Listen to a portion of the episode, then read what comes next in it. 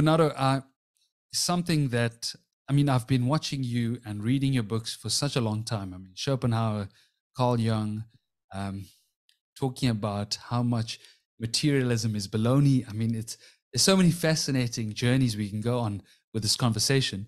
What I'd like to start with, that I think intrigues me most of all, is what do you think about the difference between qualitative subjective experiences versus those quantitative objective experiences? And why is it important for us to distinguish between these two concepts? There is no such a thing as um, essentially quantitative experience. Experience is always qualitative. Uh, the, the, the very word quality appeals to the contents of experience, what it is like to see the redness of an apple, what it is, what it is like to feel the bitterness, bitterness uh, of a lemon, uh, um, or the bitterness of disappointment. Um, experience is always only qualitative. Um, quantities are what we use to describe an experience. Mm. Lifting a 50 kilo piece of luggage feels different than lifting a five kilo piece of luggage. So we describe the differences between these experiences by saying one weighs 50 kilograms and the other weighs five kilograms. We describe the quality of seeing red by the, by by setting um, a frequency number or or, or a, a, band in the electromagnetic spectrum to describe the color red, and so on and so forth. Now, some experiences can be called objective in the sense that their content does not depend purely on our own individual minds. Like um, if I'm on a beach and I look at the ocean, the experience of seeing the ocean does not depend only on me. Otherwise, the ocean will always be blue and the weather will always be sunny. But uh, when it's raining and, and dark and cold, you know, wish as I may that it that it were different, it isn't. So objective experience. I mean, even your thoughts are objective from my perspective. Your thoughts are still there, even if I'm not around to mm. talk mm. to you. Uh, I can't change your thoughts merely by fantasizing them to be different. Um, so your thoughts, from my point of view, are objective, but your thoughts are essentially qualitative. That's how they exist to you, and you are the carrier of their existence. So experience is always qualitative. Quantities are to describe experience, and the divide between subjective and objective that does not imply anything beyond experience. It only means that certain experiences are not ours to control, like your thoughts are not mine to control. But mm. your thoughts are still experiential and they are still qualitative. Mm. So, so when look, we fundamentally most of us today grow up in this very physicalist, materialistic, reductive approach towards science, um, understanding the universe, and the way we live life. Uh, why do you think this is so prominent? Why, why do you think this is the approach we've taken so far for such a long time? For a number of historical reasons. Um, there is one detail that isn't historical and it's easy to understand, uh, which is a conflation between the colloquial and the technical meaning of the word matter or physicality. Uh, uh, there is no denying that the stuff we colloquially call matter exists and surround us. I mean, this metal bottle is very material in the colloquial sense. Um, but under the metaphysics of physicalism, matter is defined as that which is purely quantitative and not qualitative at all. Qualities are something our brains are supposed to make up inside our skull. What is out there has no qualities, has only quantities, which is, of course, incoherent, but that's physicalism. So, because we conflate the technical term matter mm. with the colloquial usage of the word, this seems to lend some credibility to the notion that everything is material because I look around and I only see matter. Yes, you only see matter in the colloquial sense, and that matter isn't the matter of physicalism. Mm. That matter uh, uh, is just the qualitative world. And under physicalism, the world out there is not qualitative, it's purely quantitative. Quantities are not just descriptions, they are the thing in itself. And that's, of course, one of the incoherent steps of mm. physicalism as a metaphysics. Now, for historical reasons, um, and, and now I will explain why the technical sense of the word matter has become mainstream uh, as a metaphysical approach. It started with no, the, the early science uh, trying to protect itself against being burned at the stake by the church, like uh, Bruno was in the year 1600. Um, so they they had to carve out a space for them to do their work that the church wouldn't see as threatening. So they come out, and that was Descartes. They, he came up with this idea that uh, psyche or soul or mind or qualities, the, the, these all mean the same thing. They, they go back to the Greek word psyche. Psyche is not what science deals in. The church can have it. So you're basically telling the church you can have spirit, you can have soul, you can have mind, you can have consciousness. In other words, you can have everything because all we have ultimately are experiences. You know, everything else is an abstraction. And we scientists, we deal with the pure abstraction that we now strictly define as matter devoid of essential qualities mm. and, and being exhaustively describable in terms of quantities. In other words, after you give a list of number, you will have of numbers, you will have said everything there's to say about matter. And, and that works supremely well. Um, and it was known all the way into the 18th century. I, I, I often quote uh, Denis Diderot, one of the two authors of La Encyclopédie, the founding document of the Enlightenment. He's on record saying materialism doesn't work, but we need it as a weapon against the church. Meaning we need it so we don't get burned alive at the stake. Um, there was awareness of this into the 18th century, but around midway uh, through the 19th century, after Darwin, that there, there was that explosion of enthusiasm about uh, science being able to account for everything, including the variety of life. So we don't need the book of Genesis anymore. Um, people actually began to believe that uh, all there is may be quantitative matter. Mm. This thing we can never access because we are cooped up within the world of mind, of qualities, of experiences. Matter, as defined under physicalism, is purely a theoretical abstraction, but around the turn of uh, the middle of the 19th century, we truly began to replace reality with a theoretical abstraction. We, we began to do it sincerely. And there was a lot of psychological payoff. To begin with, you get rid of guilt. Um, you also get rid of the biggest fear in the history of mankind, which is the fear of what you will experience after you're dead. Mm. Now, th- this has this this greatest anxiety of of humankind has been leveraged leveraged by governments throughout history to control peoples because it's a very very present very very strong fear we've always had and with materialism or physicalism that was off the table when you're dead you're dead there will be nobody there to experience the flames of hell or anything and then there were other psychological factors like fluid compensation. You know, the intellectual elites feel, felt distinguished and special, special because they could stare the bleak fact in the face that all there is is matter and the soul, the mind, the psyche is an ephemeral, you know, side effect of material arrangements and they were brave enough and intellectual enough to bite that bullet while the masses were indulging indulging in wish fulfillment and religious nonsense. So you know this distinguishes a certain class of people the intellectual elites. And this is playing up to this day. Some of the spokespeople of science today are not scientists scientists at all. Don't have the degrees don't have the experience don't have the track record do not practice but they go about you know every from television show to television show uh, uh, uh, you know promoting the gospel of materialism which isn't science it's a metaphysics but these people conflate the two and they feel great about it and good for them. Bernardo do you feel like um, as someone who considers consciousness to be fundamental obviously we'll get through that at some point um, but do you think that when scientists when we talk about scientism um, I mean, I was obviously brought up in a very, uh, as a doctor, as someone who's obviously got a degree in philosophy as well. Uh, I, I still consider myself very much reductive, materialist, physicalist, and yet I'm agnostic enough to to have philosophical discussions with people who can obviously coherently argue their points. I mean, your analytical idealism is something.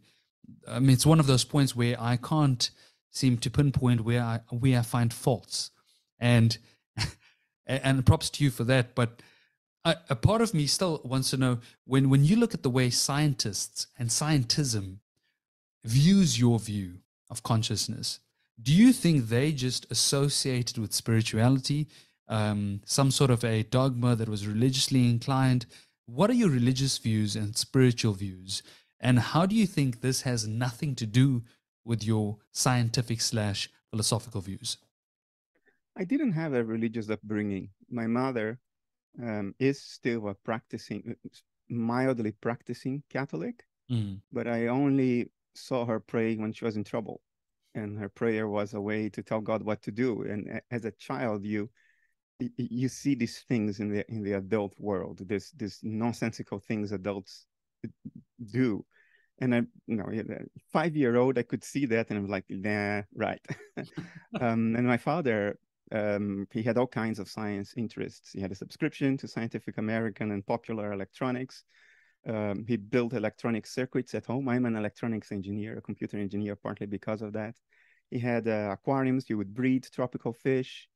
Uh, uh so, so, he uh, he had model airplanes that uh, he would build, and one of them he designed himself, carved out, and, and built. So he had all these technical hobbies, you know. Um, that's what I grew up with. I went to university at 17, um, had just turned 17 to study uh, computer engineering my first job at 22 was at CERN, you know, the particle accelerator in Switzerland. I was helping build the data acquisition system of the ATLAS experiment of the Large Hadron Collider. It's one of the two experiments that found the Higgs boson, ATLAS, and CMS. Um, so, you know, my my whole life, I was, you know, I, I had a reductive, naturalistic outlook, uh, and I still do. I still have a reductive, naturalistic outlook. I just don't reduce everything to this contradiction yes. uh, that we call matter as defined under physicalism.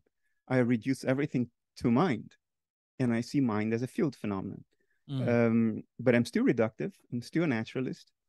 Um, it was only much later in life, in my mid 30s, that I began to develop a new respect for religion because you need a certain level of maturity to see through the, the naive coating that um, some people sell religion under. Uh, they sort of create a straw man of religion. And, and, when I say that, I don't mean only atheists. I mean also bishops and and, and friars and, and priests, um, because a lot of them are theologically very naive. They, they present a version of Christianity, for instance, that is in direct contradiction with uh, the theological understanding of Christianity as held by church theologians. Uh, it's just that the church has this notion that uh, the simple people need a simple version, uh, which I don't think is the case at all. I think we underestimate the simple people a lot. I'm a simple person. I'm a peasant boy born in a faraway land of dreams. Sometimes even wonder, was my childhood really real? Um, today i have a respect for religion because i can see past that surface uh, mm. uh, i can see past the literal interpretations i can see the depth the nuance the metaphorical sense that these things have and uh, but that was a late development in my life it required me to achieve a certain maturity before i could see that richness there and and today i have tremendous respect uh, mm. for religion now do people associate what i say with religion i think when i started out some 15 years ago that was the case, um, things have changed a lot in 15 years. Uh, today, I don't think so. No, today, people who use uh, um, this link between an analytic idealism and religion do that as a straw man when they run out of arguments. And the, mm-hmm. the latest one to do that was a neuroscientist from the US um, who's famously on, famously on record saying consciousness doesn't exist doesn't exist it doesn't mm. happen and then i criticized his nonsense his bullshit let me use the word uh, uh, and he didn't have a counter argument and he said yeah yeah it's this religious nonsense so people still use it as an escape when they have their backs against the wall but serious interlocutors don't have this association anymore um, because i don't um, I don't radiate it, if you know what I mean. If, mm. I don't talk in, in, in those terms. Uh, yes. You hear me talk about idealism, it's always based on empirical evidence, reason, you know, carefully constructed lines of argument. Um, it's not based on introspective insight. I wrote two books in, in which I talk about introspective insights, but it's two out of 10, so it's 20%. it appeals to another subset of the people who read me. When I spoke to Donald Hoffman, I mean, Don says that um, the same thing happens to him. I mean, ideally, I mean, you have two PhDs, one in philosophy, one in computer science.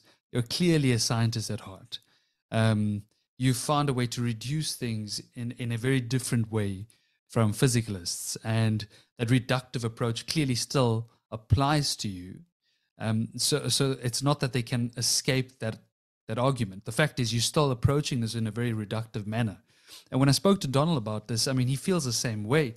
Um, he feels that although he's taking such a naturalistic scientific approach to this, he's often classified very, very spiritual, very and very metaphysical, non-scientific, and yet he's taking such a fundamentally mathematical approach to the, his conscious realism, which is a form of ide- idealism.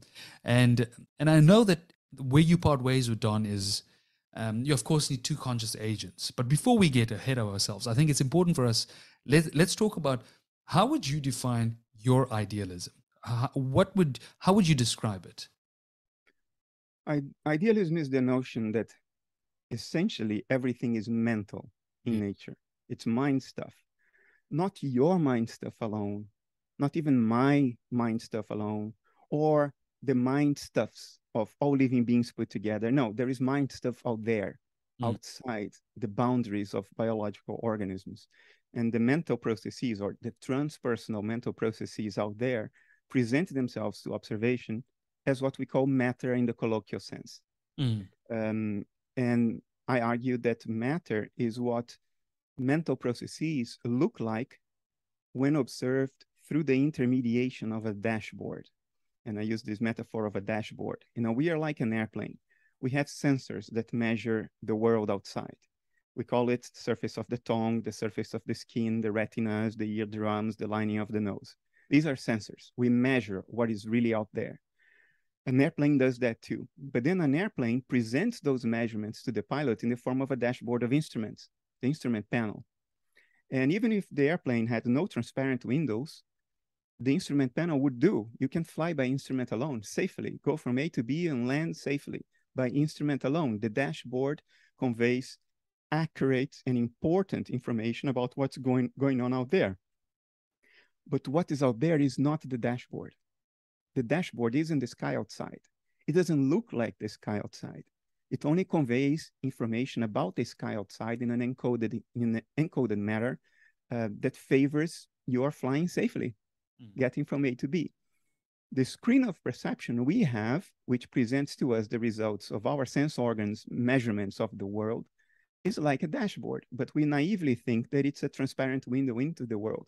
Of course, it's not. There are en entropy considerations why that wouldn't work if our uh, perceptual states would mirror the states of the world out there, there would be no upper bound to our internal entropy and we would dissolve into hot soup.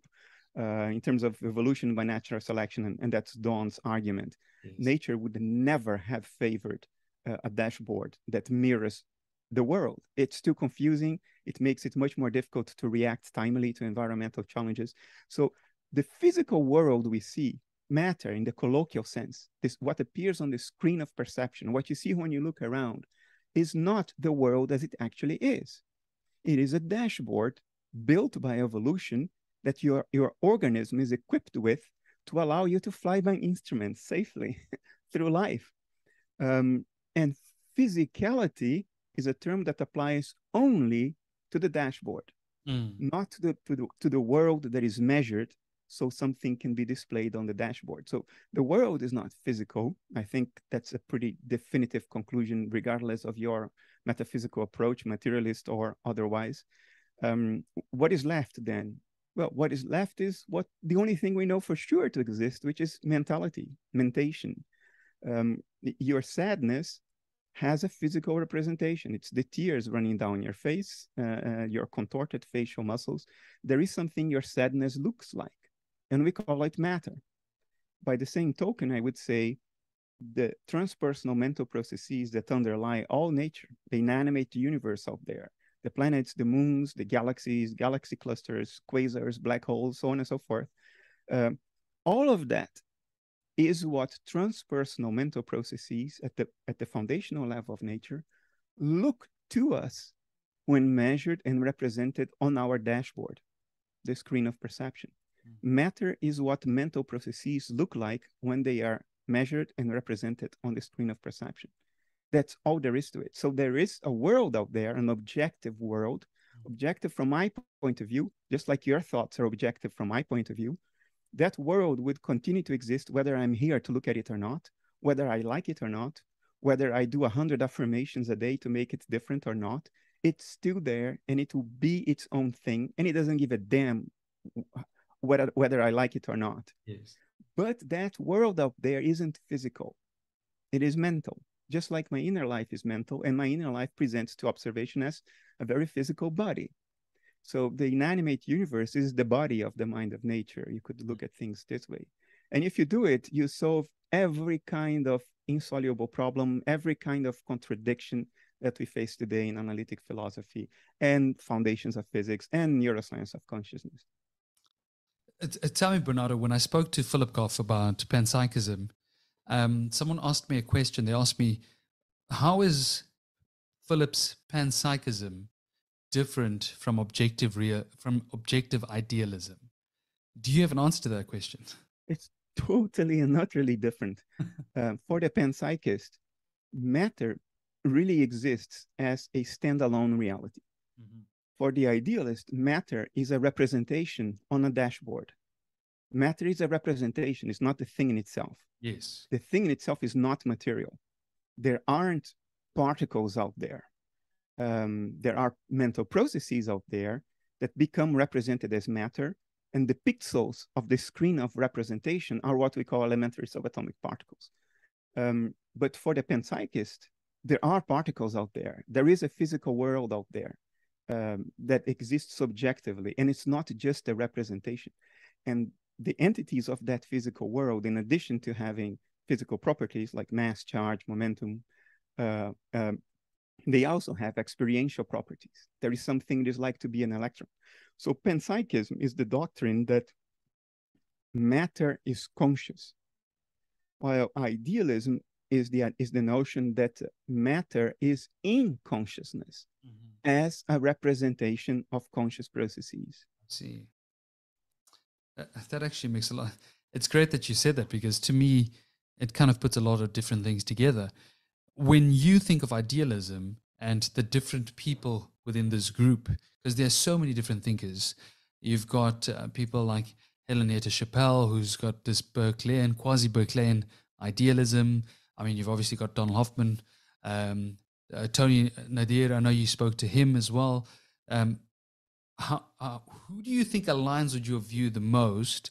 And who do you think within the idealist community is not doing a disservice necessarily, but is approaching idealism from the wrong view?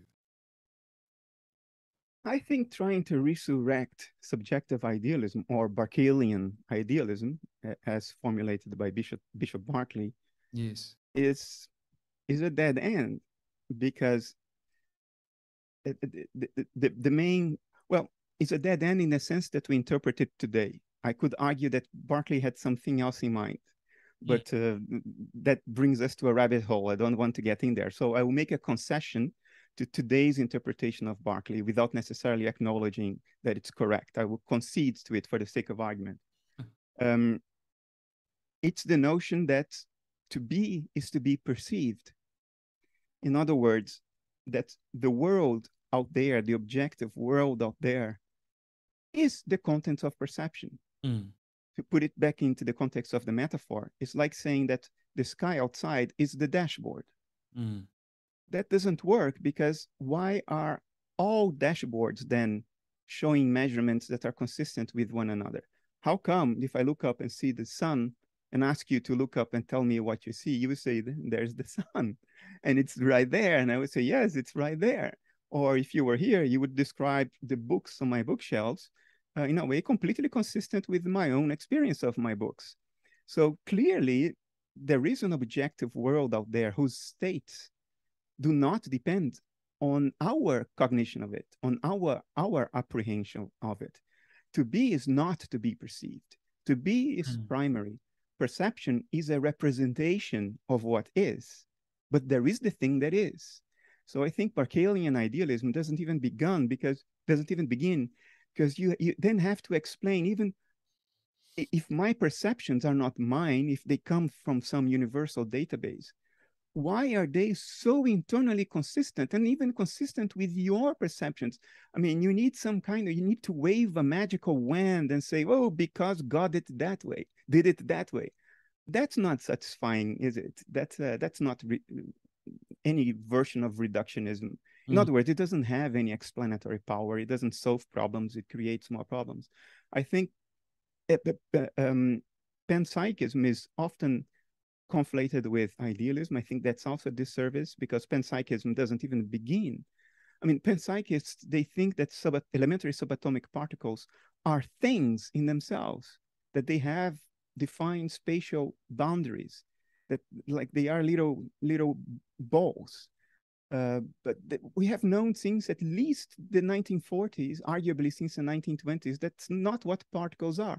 Particles are ripples on a field they are patterns of excitation of a field. And the field has no spatial boundaries. Mm. And, and if you interpret particles that way, and you and as a panpsychist does, tries to attribute consciousness to some irreducible physical entity, then there is only the fields. There are no particles. For the same reason that the ripple is not a thing. You can't grab a ripple and lift it off the lake. Mm. It's not a thing. It, it's a doing. It's, it's a behavior of the lake particles are behaviors of quantum fields. There is no such a thing as particles. So you have to attribute consciousness to the fields. And then you are no longer a constitutive panpsychist because then you fall into idealism. You know, there is only consciousness and consciousness is spatially unbound. So I think only objective idealism is in the running. Uh, only objective idealism cannot be definitively refuted. Yeah. Um, like physicalism can be definitively refuted both on logical grounds and empirical grounds. Uh, uh, uh, objective idealism has no clear refutation. You may not like it. it. It may violate your sense of plausibility, which is culture bound, has been manufactured by the narratives you have heard from your culture since you were seven. Um, so you may not like it for that reason, but that, that reason doesn't count. All right. It's not an objective reason. It's, it's a matter of taste or being used to a certain way of seeing the, wor- the world or not. And some people are not used to seeing the world the way I see the world. And yeah. therefore they think I'm wrong. Well, okay, then they have the right uh, to think that. But um, amongst a serious debate in analytic philosophy and even foundations of science, these are not good reasons to discard any worldview. A worldview is discarded based on internal uh, inconsistencies or empirical refutation. And the only one that survives that is objective idealism. So, so when we talk about objective, objective idealism, Bernardo, um, let's take, for example, Karl Popper. I mean, he, at some point in his life, he spoke about two great scientists in their time, uh, Sigmund Freud and Albert Einstein. He looked at the predictive powers that both of these people had. And as a scientist, you want to look at, of course, we understand psychology is a very scientific field at this point and it's gathered knowledge in a very scientific way. But at the time, I mean, he said Einstein could predict that this would happen, an eclipse would happen at this point on this day, at this time. Whereas Freud could change his theory if he decided someone was going to grow up to be, let's say, psychotic or narcissistic um, he could change it later on if the person turns out to actually just have borderline personality or something different. Now, and that's what he called the difference between a science and a pseudoscience. When you look at objective idealism, w- where do you think the explanatory power, predictive power for science comes in? Uh, for all those people, of course, who want you to explain phenomena within the material world we supposedly live in. So I will answer your question directly, but let me just uh, uh, preamble it with an important distinction. When Popper, sorry, I'm out of breath. I don't know your what how you will edit it, but I just had to run down because of a short circuit in my home. Hope your viewers uh, forgive me. Um, Popper's falsifiability is a principle applicable to predictive theories.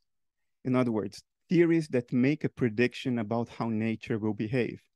Freud predicting whether someone would be a neurotic, and every person is part of nature. And Einstein predicting gravitational lensing, how you could see a star behind the sun because the distortion of space-time caused by the sun's mass would bend the light. And that's what we, uh, that's how we verified the correctness of Einstein's uh, theories. But these are theories that predict the behavior of nature, mm. which is what science does. Science is in the business of predicting how nature will behave. Philosophy is not science.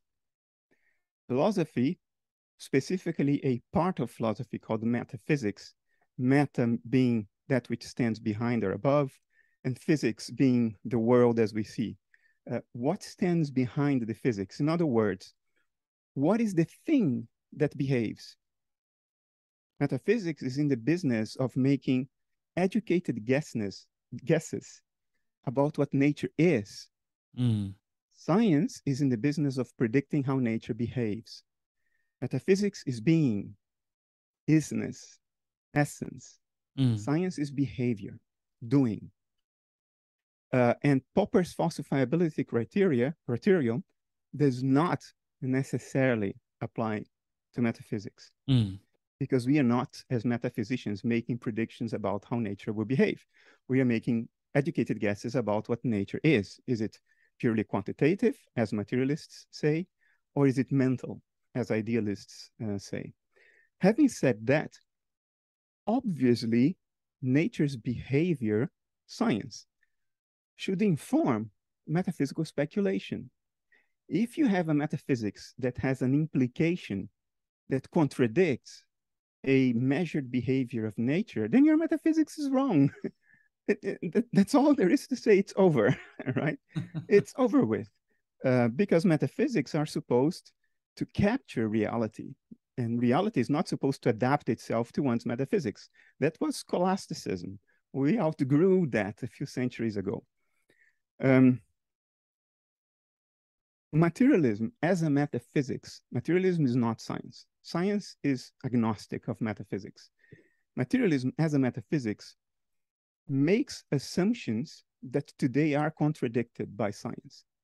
For instance, an assumption of uh, materialism is that uh, physical entities have standalone existence, that they exist regardless of, of, of whether they are being measured. Mm today from foundations of physics, short of some woo-woo uh, uh, theories for which there is zero empirical substantiation, like gazillions of new universes popping into existence every infinitesimal fraction of a second for which we have not an iota of evidence, or the woo-woo hidden variables of superdeterminism for which we don't have an iota of empirical evidence. Short of that, we have to acknowledge after 40 years of repeated experiments with entangled uh, particles that physical entities do not exist prior to measurement. Whatever it is that you're measuring, it, it, it isn't physical because physicality arises as a result of measurement.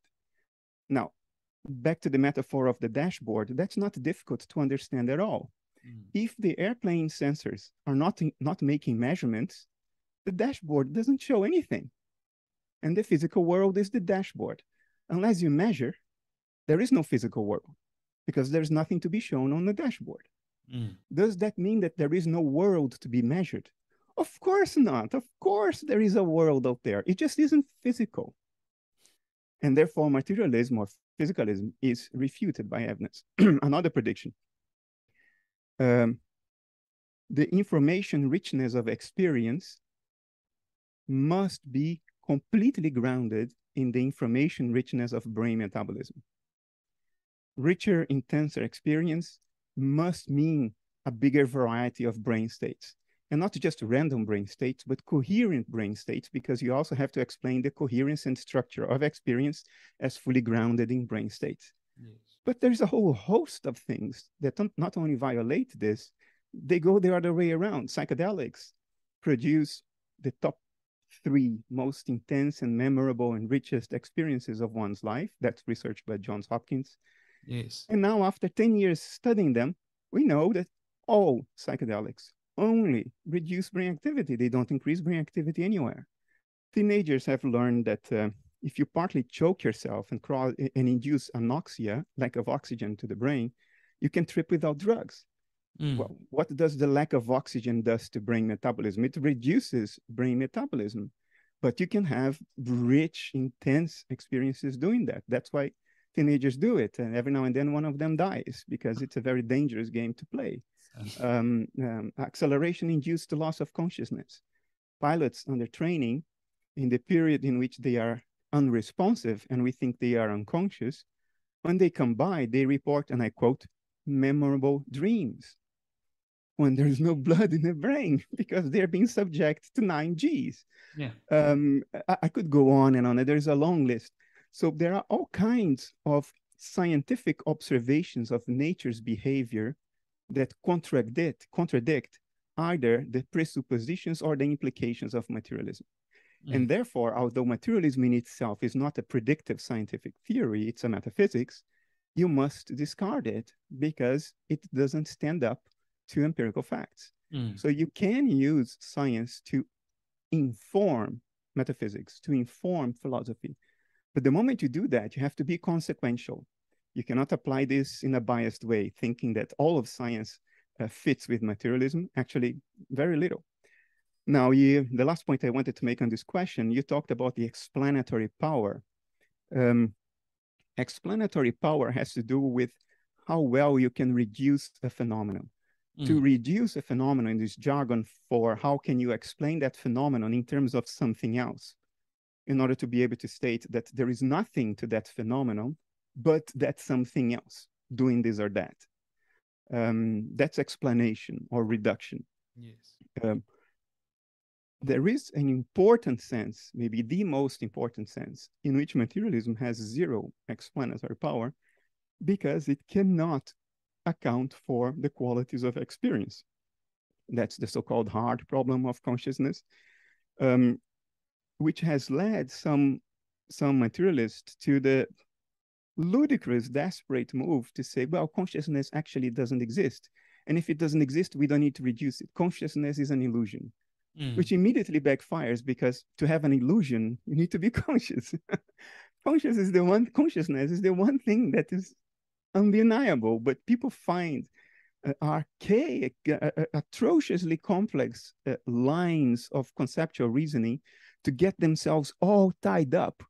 And in order to be able to hand wave and say, oh, behind that, that mist of all kinds of conceptual complexity, there is something that saves materialism. Well, good. If you want to believe that, go right ahead. I, for one, think it's complete nonsense. It's it's the most ridiculous idea ever conceived by the human mind in philosophy or otherwise. So I think yes, we should look into explanatory power, and we should look into the possibilities that uh, um, empirical observations that are reliable may contradict the premises or implications of certain metaphysics, and, and we should discard those metaphysics if that's the case and mm. leave on the running only those that cannot be discarded that way to stick on what you're talking about i mean let's obviously bring up some names i mean daniel dennett keith frankish you've got michael graziano joshua bach uh, metzinger a lot of these guys have found ways i mean even people like patricia churchland paul churchland with the eliminative materialism illusionism is a it seems to be a thriving philosophy, and a lot of them. Not anymore. I love your. I love your. Twenty years ago, maybe. a lot of a lot of their their data comes from this. Well, even Anil Seth comes, but he comes from it at a very different angle. He doesn't necessarily call it an illusion, but but inherently, I mean, he's definitely going along that line at some point. But they use a, quite a similar uh, analogy. I mean, you're talking about this dashboard, right? and we're all in the middle of this plane. Perhaps, I mean, you can't see the outside world. You can't see that it's all mind. But I mean, Dennett or Frankish, I mean, they're they're using the illusion, the user illusion desktop. Um, if you've got icons, you can click on the icon. You're able to actually determine. You can click on it, but you know that actually this recycling bin. I mean, if you throw a lot of things into it, the you're not really throwing things away. It's it's an algorithm based on something that that has somehow given you this this interpretation, this representation of what would be thrown away, but nothing's inherently thrown away. Therefore, it's not a real entity. It must be an illusion. So therefore, the way we interpret seeing, perceiving, taking in these light waves, um, a similar phenomenon must occur. Now, I can tell you that Frankish, when we discussed, I mean, we had almost a three-hour conversation. Um, he, he talks about quasi-phenomenal thoughts. So he does not necessarily consider phenomenal consciousness, I mean, sorry, consciousness to be an illusion, but he does consider the phenomenal feel of consciousness to be an illusion. So, so, so to him, it's, it's, it's the way we interpret the way we feel we're conscious that's the problem. Um, what, what, what are your thoughts on illusionism as a theory of consciousness? I know Galen Strawson once called it, I think it was the stupidest idea in the history of philosophy. I can't remember that. I'm paraphrasing. But what are your thoughts on that overall? He called it the weirdest idea yeah, the in weirdest. the history of philosophy. But he meant the stupidest idea in the history of philosophy. okay, you ask for a, a, lot of things, and I like to give very explicit and precise answers. So I have to talk a lot because you brought up. Oh, go ahead. I mean, the floor is yours. This is all about yeah. your your view and your theory of. So the first thing to to uh, you mentioned Anil Seth, and what Anil Seth says, he's not a philosopher, by the way. He's a scientist. Um, his point is that um, the same mental mechanisms that create the experience of dreams are creating the experience of reality because dreams feel real. The difference is that when you are awake, that dream, that internal dreaming is, is um, modulated by external states. While you are asleep, mm-hmm. it's not modulated by external states. So the whole of reality is a kind of dream and in that sense an illusion. Now, what does that the use of the word illusion means. It means that what we think to perceive around us is not what the world actually is. Now, let me put it more precisely. The illusion is that a content of consciousness is not a, a, a, entirely truthful representation of whatever it is that it might be representing. The contents of consciousness are illusory. For instance, um, if I play one of those games full of optical illusions, what I think I'm seeing, like whether a square on a on a checkered board is, is is it gray or is it white, and I look at it and I think it's white, and then it can be shown to me that it has the same RGB value as a gray uh, square.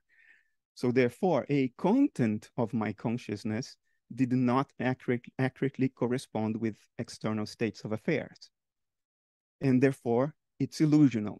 Mm. So the illusion applies to the contents of consciousness. When things are not the way they seem to be, then the contents of my consciousness are illusory.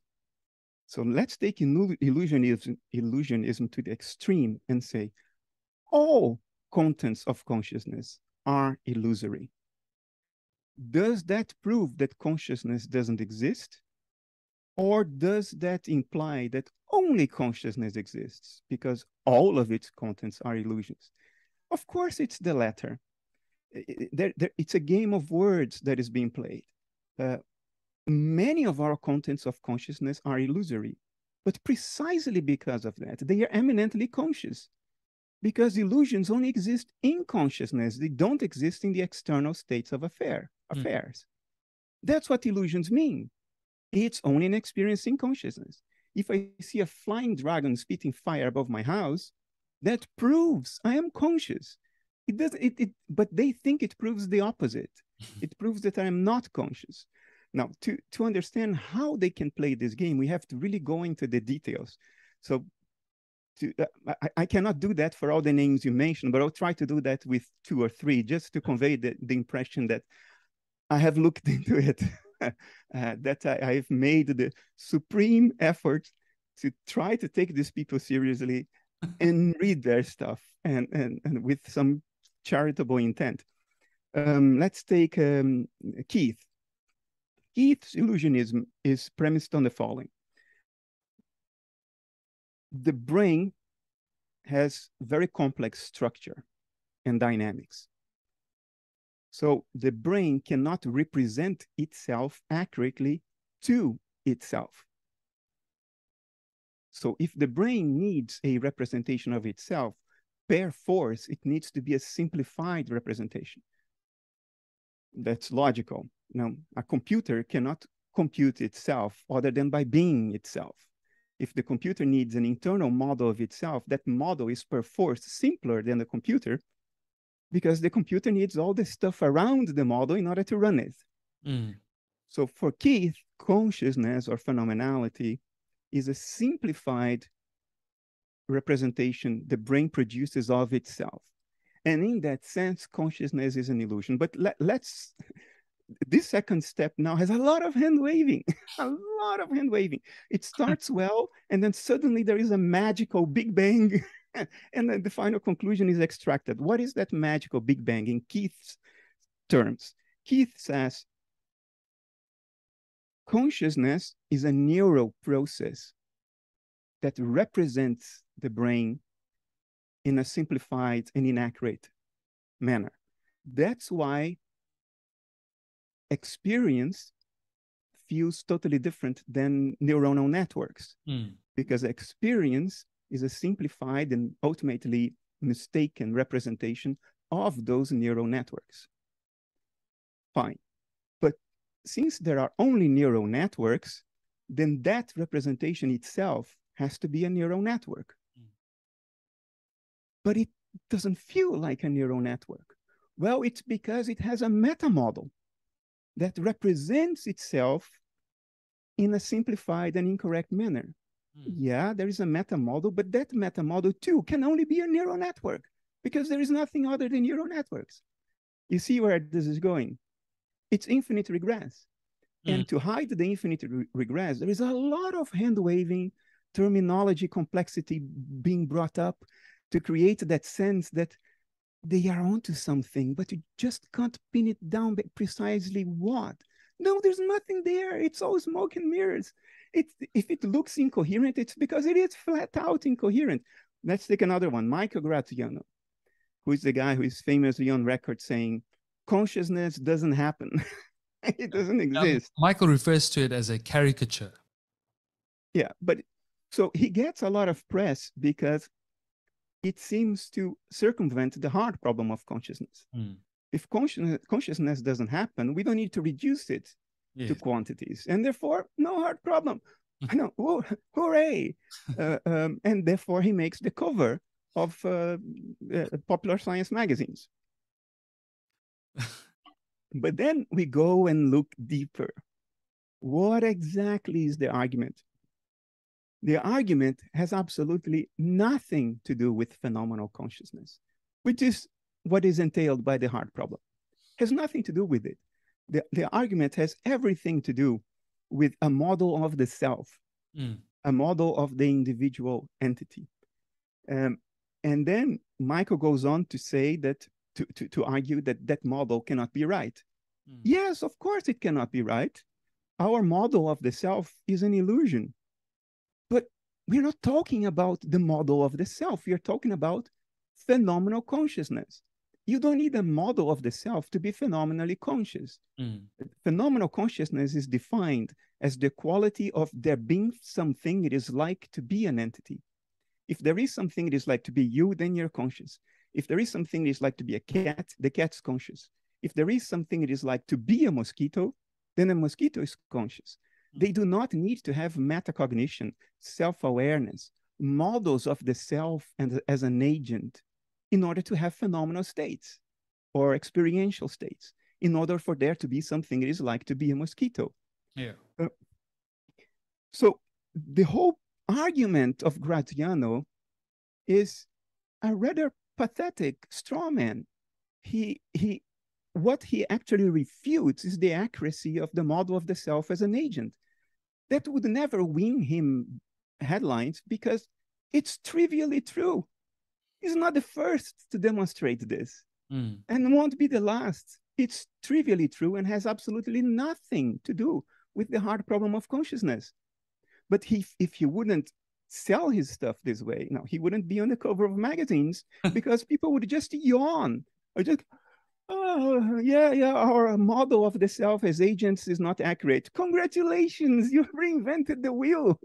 No, you have up, your conclusion has zero philosophical significance, and and stuff like this. Yeah, I think some people are sincere. I think mm. Keith is sincere. I think he has managed to tie himself up so much in conceptual knots mm. that uh, he he lost sight of the simplicity of the thing. He lost sight. He lost touch with reality. He lost touch with the presence of mind, the presence of consciousness itself. He's off to the races in a world of pure abstraction, and he's fighting some domino game in that world of pure abstraction, but he's sincere and honest, I think. But other stuff really makes you think, you know, are all these people really sincere? Because in the case of Graziano, I wrote an entire essay basically making these points very carefully pu published by the Institute of Art and Ideas. And he replied to that essay. And the only thing he says in the reply is that I am a woo-woo mystic. so he didn't even bother to look at my website to see who I was. Um, it's it's surreal.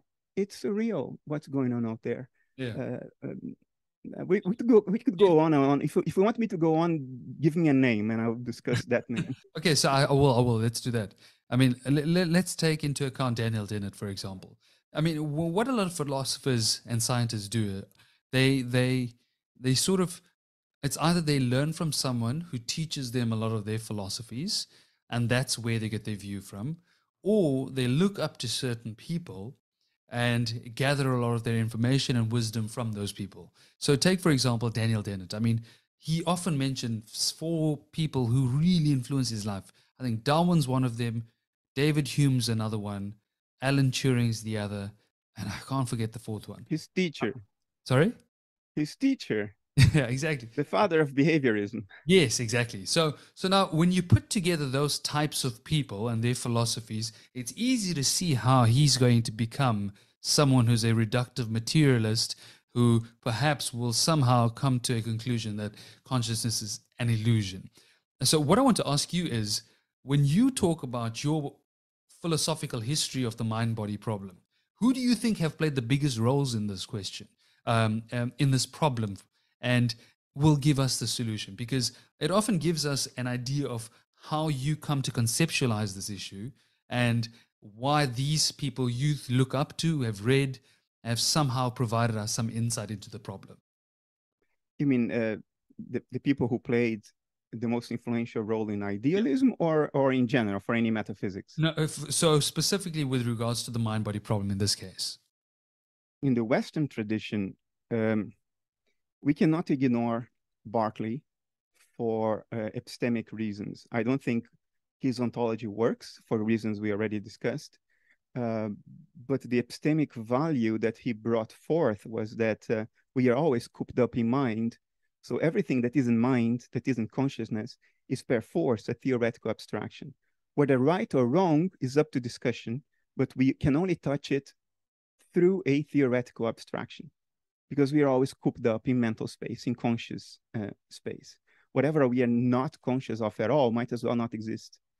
Um, so Berkeley has an important has played an important role uh, on the epistemology of the West, even though mm. his ontology, yeah, he, needs Deus ex machina. He needs to say God holds the states of the world when we are not looking, because to be is to is to be perceived. So if nobody's perceiving, then God is and yeah okay that that doesn't seem to solve much yeah. um, after berkeley uh, kant is at the root of the idealist ontology in the west um, speaking only after the renaissance because if we go back to plato and parmenides and empedocles then they were idealists too but i assume that that's too far removed for for this conversation um, so kant made clear that uh, whatever the world as it is in itself is, the noumenon or the noumena, the collection of noumenons, whatever that is, we don't have direct access to it. All we have is how the noumena are represented in our cognitive states, which he called the phenomena, mm. which is still the root of the word phenomenal states when we mean experiential states. Um, and and he sort of tried to decree the end of metaphysics by saying, you know, if metaphysics is speculation about the noumena, the world as it is in itself, then we might as well stop because all we have are the phenomena. Um, after Kant, arguably uh, Nietzsche is the one who kept that idea alive the longest, uh, all the way into the late 19th century. The notion that let's just drop metaphysics uh, because we have no access to the thing in itself. All we have access to is how it presents itself to us, which is not the same as the thing in itself. But immediately after Kant, and his life overlapped with Kant for a decade, I think. Mm. I forgot exactly Kant's uh, uh, dead uh, death date, um, but Schopenhauer he took Kant a step further and revived metaphysics by saying, well, we do not have access to all the things in themselves. I agree, but there is one exception to that, and that's us. We are also existent. We are also a thing in itself. And we do not need the intermediation of perception, of phenomena, uh, to become acquainted with us. In, in your case, you, in my case, me. Because even if I had no eyes, no nose, no tongue, no ears, and my skin was totally not sensitive, in other words, I have no perceptions whatsoever, there would still be something it is like to be me. I would still have desires and fears, which he called the will. Um, that was his way to, to describe what we today would call endogenous experiential states. Because we have experiential, uh, we have uh, perceptual states, things that we see, hear, taste, smell, touch, and feel. But we also have things that have nothing to do with perception, like thoughts, fantasies, memories, desires, fears. Um, and these are endogenous feelings. You would still have them even if you didn't perceive anything. And for Schopenhauer, those endogenous experiential states were the thing in itself when it came to us. And he called all of them the will. Um, so we are the will, and we are represented as the body. The body is what the will looks like when it's observed from the outside. Um, and then he went further and he said, and the body is made of matter. Therefore, matter is what the will looks like when represented. Mm. And if that's the case when it comes to me, unless I postulate an arbitrary discontinuity in nature, then the same should apply to all matter. Because why would matter be one thing when it comes to me and something totally else when it comes to the rest of, of nature? So he said, nature is will, and matter is what the wheel looks like when represented cognitively. Uh, and he revived metaphysics. Mm because he found a loophole in Kant's denial of metaphysics, which is we can't access the noumena, right? But there is one exception, and that exception is incredibly important because we can extrapolate from it. Um, and I think he, Schopenhauer, in the Western tradition, he's the greatest idealist. Um, he passed the, the torch on to a non-philosopher, um, to to Jung, Carl Jung, the psychologist, who who read Schopenhauer when he was 14. Um, Imagine and, reading Schopenhauer at 14 and grasping that. that yeah. and, and that was so significant for Jung that it made it all the way into his autobiography written about two years before he died at 86. So, uh, of all the things he forgot of his life, which is most of it, he remembered that. Um, and he basically further developed Schopenhauer's philosophy under the guise of psychology. Well, under the guise looks like it was a cheat. It was not a cheat. Uh, Jung was an empirical scientist. Unlike Freud, he tried to gr ground everything in empirical observation. Even his hypothesis of the collective unconscious, he waited 10 years gathering empirical grounding before he even talked about it. Uh, but you know whether science or philosophy the point is he further developed mm. the um, the spirit yes. the geist of uh, schopenhauer's worldview so i would say kant schopenhauer and jung what do you think i mean because obviously kant i mean sorry obviously schopenhauer and jung have deeply influenced you Um, for someone to dedicate their life to writing books on these people, what do you think drew you most to these two guys specifically? Can you repeat it? What do I think? What? So, uh, with regards to Schopenhauer and and uh, sorry, not Kant, Jung. Jung. What do you think? Because you've dedicated books to these guys, so you've obviously taken the time out. I mean, writing is a very, very tedious, a long process. Not tedious for everyone, but it's a long process that requires a lot of effort. I mean, what drew you towards these two people the most? Jung, I came across when I was 14 myself.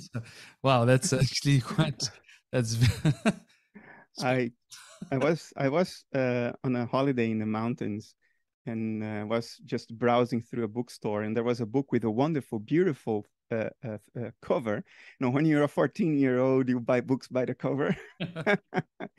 and that had a beautiful cover with a strange symbol, lots of little symbols.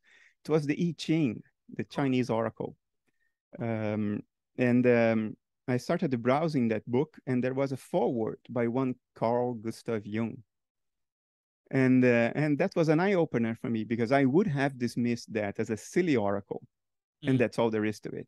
If it weren't for that foreword.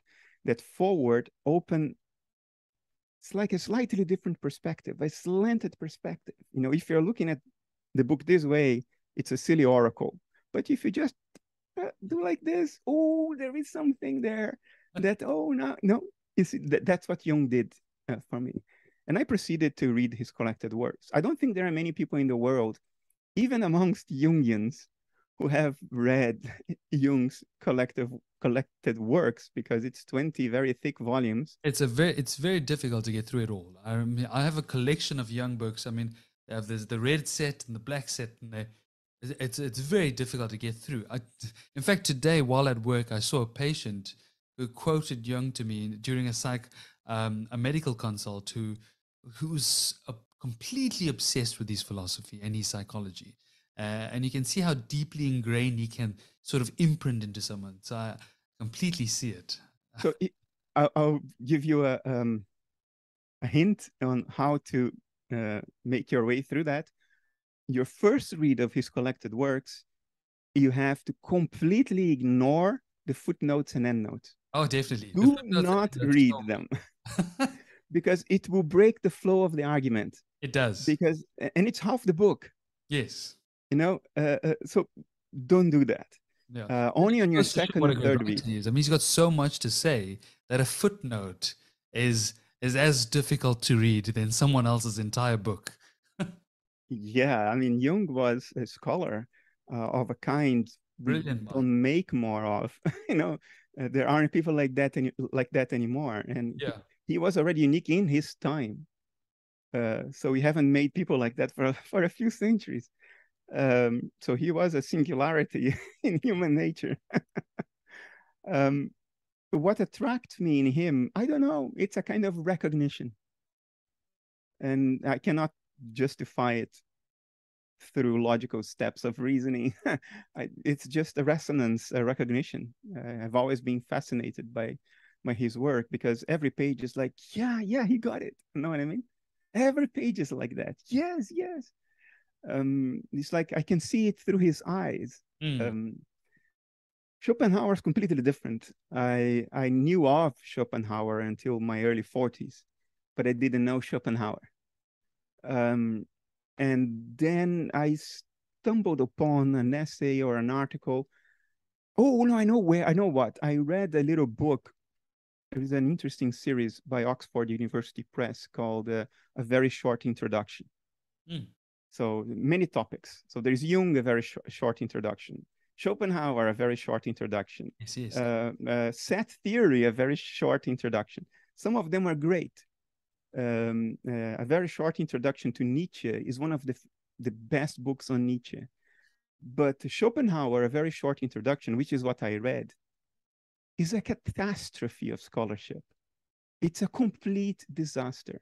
It's someone who read Schopenhauer without understanding the first thing about what Schopenhauer is trying to say, and then writing a summary that is, in essence, a criticism of Schopenhauer. It's pathetic because you see that the guy didn't understand anything, but he feels entitled to go and criticize a man who is no longer around to defend himself.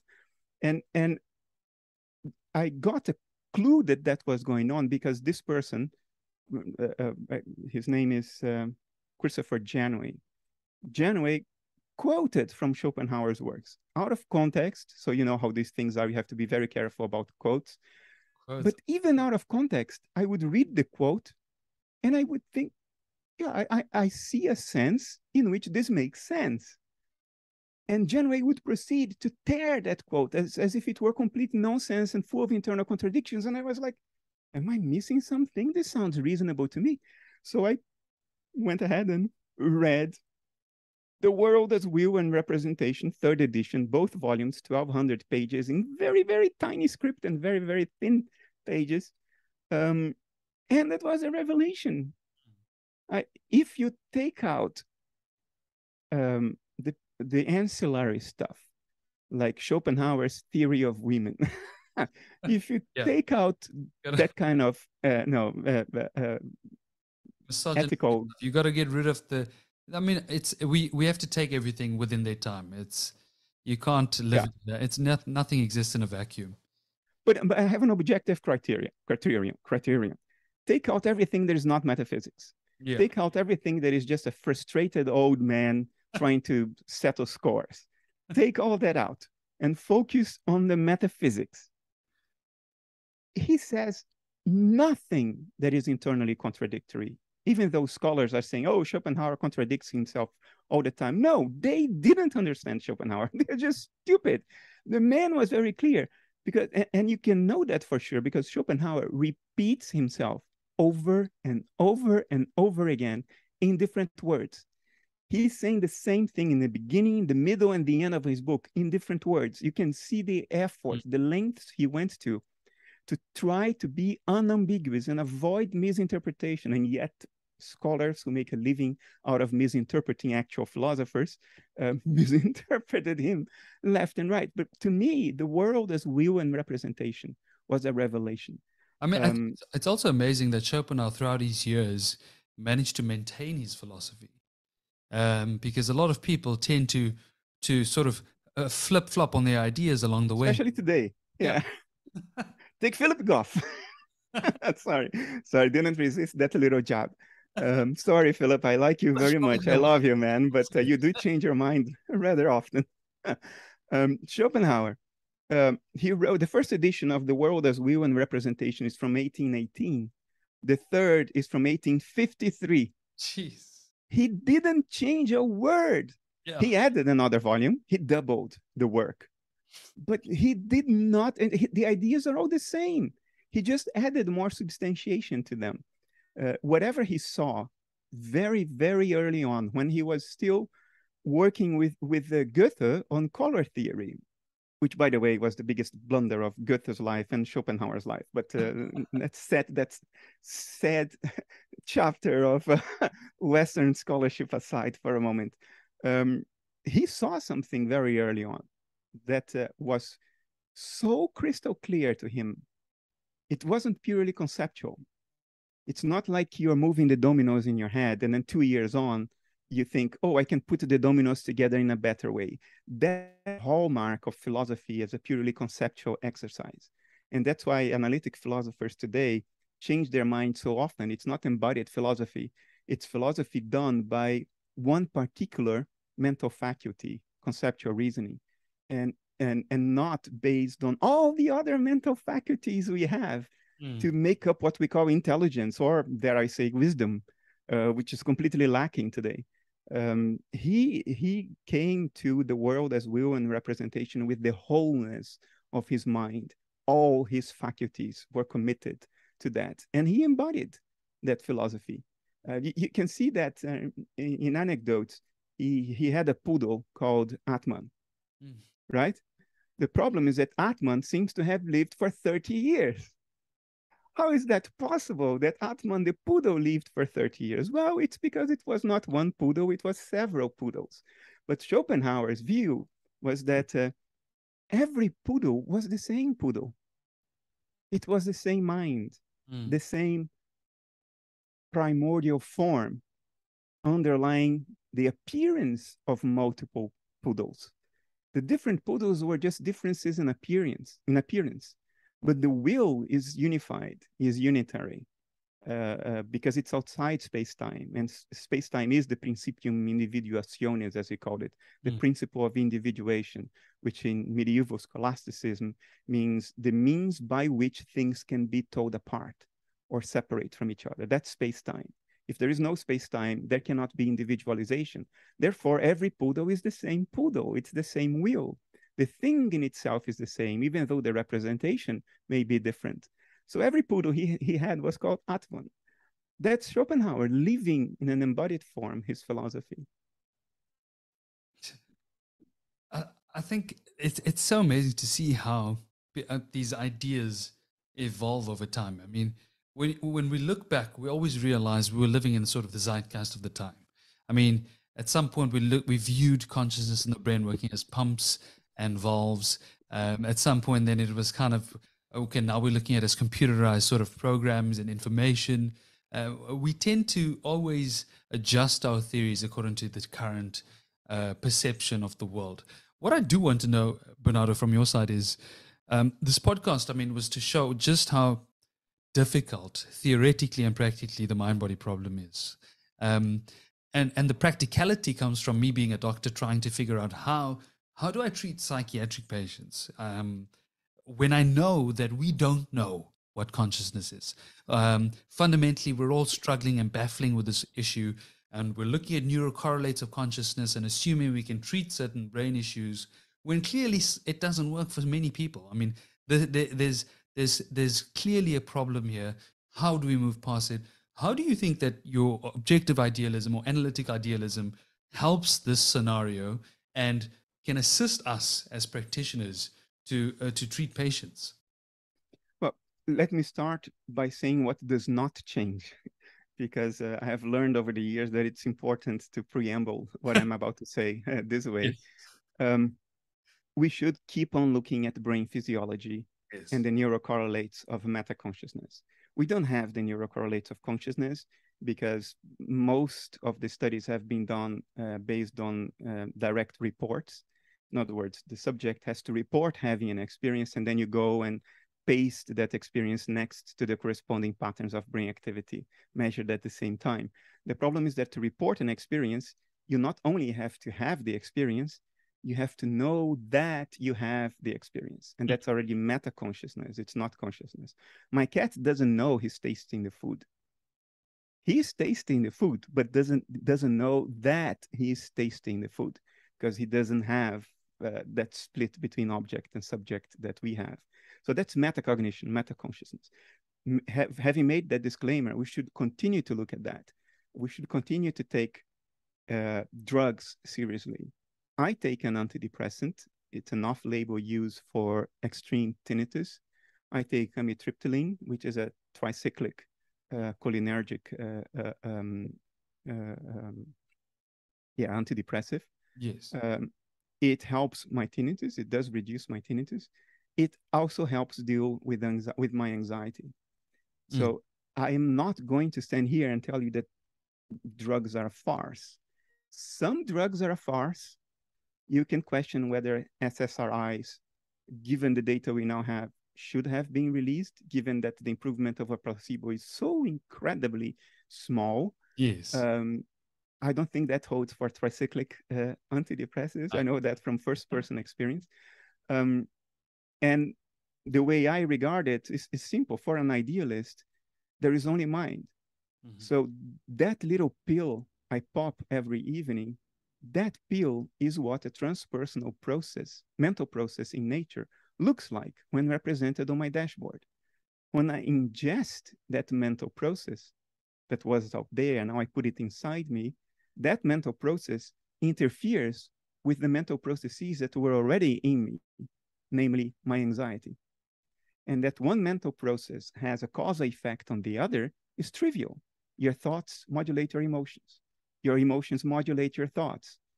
A pill of amitriptyline modul- modulates my anxiety because that pill is a representation. The thing in itself is an originally transpersonal mental process that was out there And by ingesting it, I brought it into the boundaries of my individual mind, my dissociated self. Um, I take drugs seriously. I think psychiatric drugs are they can be lifesavers and yes. and they have been uh, lifesavers. Uh, I think brain surgery works. We know that empirically. And if somebody comes up with a metaphysics that has as an implication that no brain surgery should work, then that metaphysics is false. My metaphysics doesn't do that because the surgeon's scalpel is what a mental process looks like that you're bringing to interfere with your own mental processes and your own your own mental processes look like your brain. Yeah. So this is all the dashboard representation of a dance of mental processes that can be very helpful to the individual. Now having said all this the difference. The difference is the following. If your brain actually is not the generator of your mind but what your mind looks like when represented on a dashboard. Now, psychological therapy is the is the third axis of treatment. Yes. It's not only popping a pill, it's not only a scalpel cutting into your brain. Talk therapy should not be considered a, a placebo only thing, uh, because if through talking you are modulating your inner mental processes, then you're doing the same thing as a pill yes. or a scalpel, just in a different way. You see what I mean? And we there are uh, th- there is literature showing, for instance, that uh, there is one very well documented case of hypnosis curing uh, widespread warts. You know, warts caused by a virus uh, on the surface of the skin. Okay. some people have a very weak immune response to that virus, and they are covered in warts there was a guy in, in, in Southeast Asia that was called the tree man because he, he his skin looked like looked like bark. Yes. Um, and there is at, at least one very well documented case in which hypnosis got rid of warts. Hypnosis got rid of the result of a virus infection. Um, there are very well documented cases very recently of uh, placebo knee surgery getting rid of knee pain. Yeah. Which is sort of the archetypical instance of a very physical problem. I think an, right? another great example is cognitive behavioral therapy for insomnia. When you look at the rates of zolpidem use or, or, or benzodiazepines to try and get people to sleep, um, the long term rates of just cognitive behavioral therapy and talk therapy, the, the rates of decreasing insomnia is much better. I mean, you do it's a much better long term solution. So that's another way in which psychotherapy actually is a lot more beneficial. Exactly. So if you ask me where this is going, where analytic idealism would bring this, uh, to summarize it in a very clear way, it will bring down the wall between psychological therapy and psychiatry. Mm-hmm. This this division is merely epistemic. It it has no ontological grounding whatsoever. Talk therapy is a form of taking a pill, yeah. is a form of cutting into a brain. Uh, and we have all kinds of clues about this. We call it uh, neuroplasticity. Mm. um, so that's one case in your profession in, in, which I think things would change. We would stop regarding the body as a mechanism and doctors as car mechanics, because that's too confining a paradigm. We are leaving too many tools off the table the moment we have this prejudice and we act according to this prejudice. Uh, health we regard health as uh, there is psychological health and there is physical health. Idealism says they are one and the same thing. And therefore, both approaches from both sides make sense. How far can you can we bring well-being if we didn't make that distinction anymore? If we allowed for the synergies to be researched, studied, and applied without prejudice? Um, I would go as far as to say, and there, there, there, was a group of doctors who tried to propose it 10 or 15 years ago, and I think they got shut down for very um, easy to understand reasons. But we have to leverage the placebo effect. Even if physicalism is discombobulated by it, doesn't know how it can happen, it doesn't matter that we don't know how. We know it happens, all right? So even if you're a physicalist and you think it shouldn't happen, well, you know it happens. So let's use it let's leverage it. The problem is that it would entail doctors lying to patients. But you see, before 20th century medicine, that's all mm-hmm. doctors had. no, the, the best doctors were the doctors with good bad manners, as bedside manners, as they would they would call they would say, doctors with a lot of personal presence, who'd come to the patient and say, "I studied you, I studied you, and you will be fine." Yes. Now they had no clue what they were talking about. No, they, they would order no blood screening, no urine screening, no X-rays, nothing. They didn't have a clue. But lo and behold, two days later, the patient would stand up I mean, be fine. We, we see this today, Bernardo. I mean, a, a, you get a bunch of doctors together. They set up these IV bars, IV drips, and they put you in a nice lounge couch. They put up just a saline drip tell you this is going to help your joints, your body. You're going to feel revitalized, and when you leave, you feel revitalized. It's yeah, it's just the way it is. The placebo effect works, and we just yeah. need to know how to use this. So we should use it, but we cannot use it like this group of doctors was putting forward a while ago, because there, there is research saying that the placebo effect works even if you know it's placebo. Yeah. But the, the, the efficiency is reduced. Yes. I would go out on a limb and say Let's leverage it fully. Let's have doctors lie to the patient. It's part of the professional skill of the doctor who, to know when it's safe to lie to the patient. Yeah, so learn to, so not just blindly go about it unethically, but to actually exactly. apply some, some reason. And, eh, eh, you know, I would go, I would, I would even go further and say, part of the reasons why cancer is so deadly, it's because when you get the diagnosis, you know you are going to die. And then it, lo and behold, it kills you because research shows that if you do an autopsy in people who died of car accidents, the most unbiased sampling of the population you can have because everybody gets into a car, half the people have mini tumors, cancerous mini tumors, which is much higher than the statistics would suggest. Yeah. and the conclusion is most of those mini tumors go nowhere they resolve by themselves. But you know, you will be a very unlucky person if you happen to go for a full body screen and they catch one of the mini tumors and they tell you you have cancer. That one is not going to resolve itself. Especially that one is going to kill you. Imminent. Prior huh? Yeah. so you know, this would change if idealism is is embodied, not only accepted, mm. but embodied. And I'm talking only about medicine many other things would change. The outlook on life, our understanding of the meaning of life, the way we relate to others, to animals, to nature at large. I want to, uh, I wanted to touch on that because ideally this podcast is also about how does this theoretical and practical difficulty of the mind body problem impact spirituality, morality, um, mortality? How, how, how would the, your view now impact these aspects yeah. of? I think what we call life, metabolism, biology, is the dashboard representation of a dissociative process in the mind of nature, that field of subjectivity that I think underlies all nature. We know people undergo dissociation, uh, dissociative identity disorder um, in the DSM-5. Uh, we know that dissociation looks like something. That's the work of Yolanda Schlumpf in 2014 in the Netherlands. You know, fMRI scans of people with DID and actors pretending to be dissociated you can discern the two very easily uh, uh, blind without knowing the actual patient. Um, so I think it's a very similar phenomenon um, that happens in that field of subjectivity underlying all nature, a form of dissociation. Um, and that also looks like something, just like the dissoci dissociative processes in the brain of a patient with DID, they look like something on a brain scan. A, a higher level of dissociation in nature looks like something. What? metabolism, life.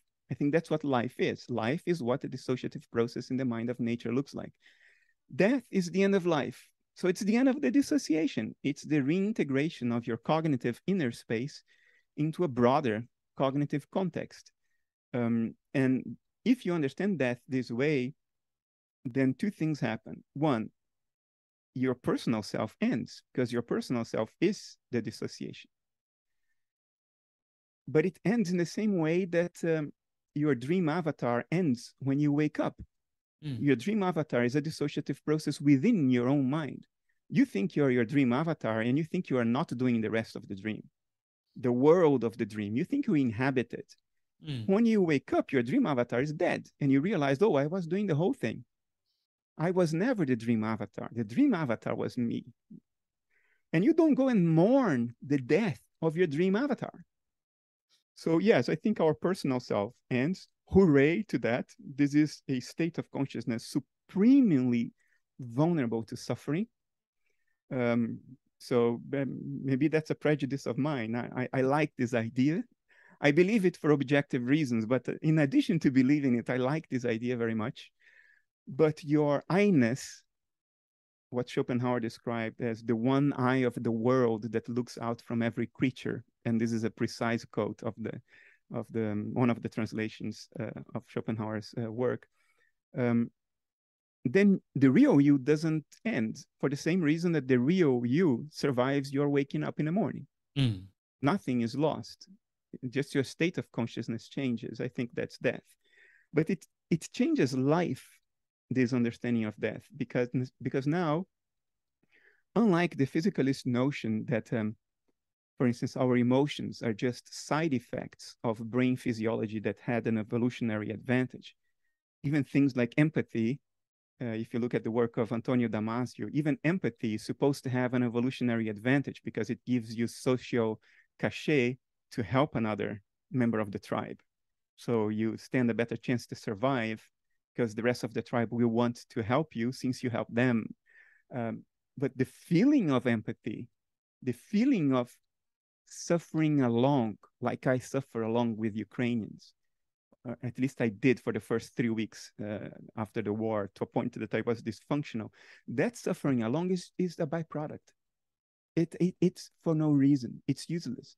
So, why will you make an effort to face and integrate your traumas, your demons, the skeletons in your closet? Why will you even try to mature? There's nothing to be gained because once you're dead, all of your experiential states are gone. All of your insights accumulated through a lifetime of suffering they are for nothing. They end because you know they are they are side effects of brain structure. And if the brain is not there anymore it decomposes itself then they're gone. Then it's lost. It's for nothing suffering is for nothing Mat- ma- maturing is for nothing uh, the best thing you can do if you want to accumulate something in life you're better off accumulating pairs of shoes because they will survive your death the only thing that exists is matter. So the only conceivable meaning of life is to accumulate matter for as long as you have, right?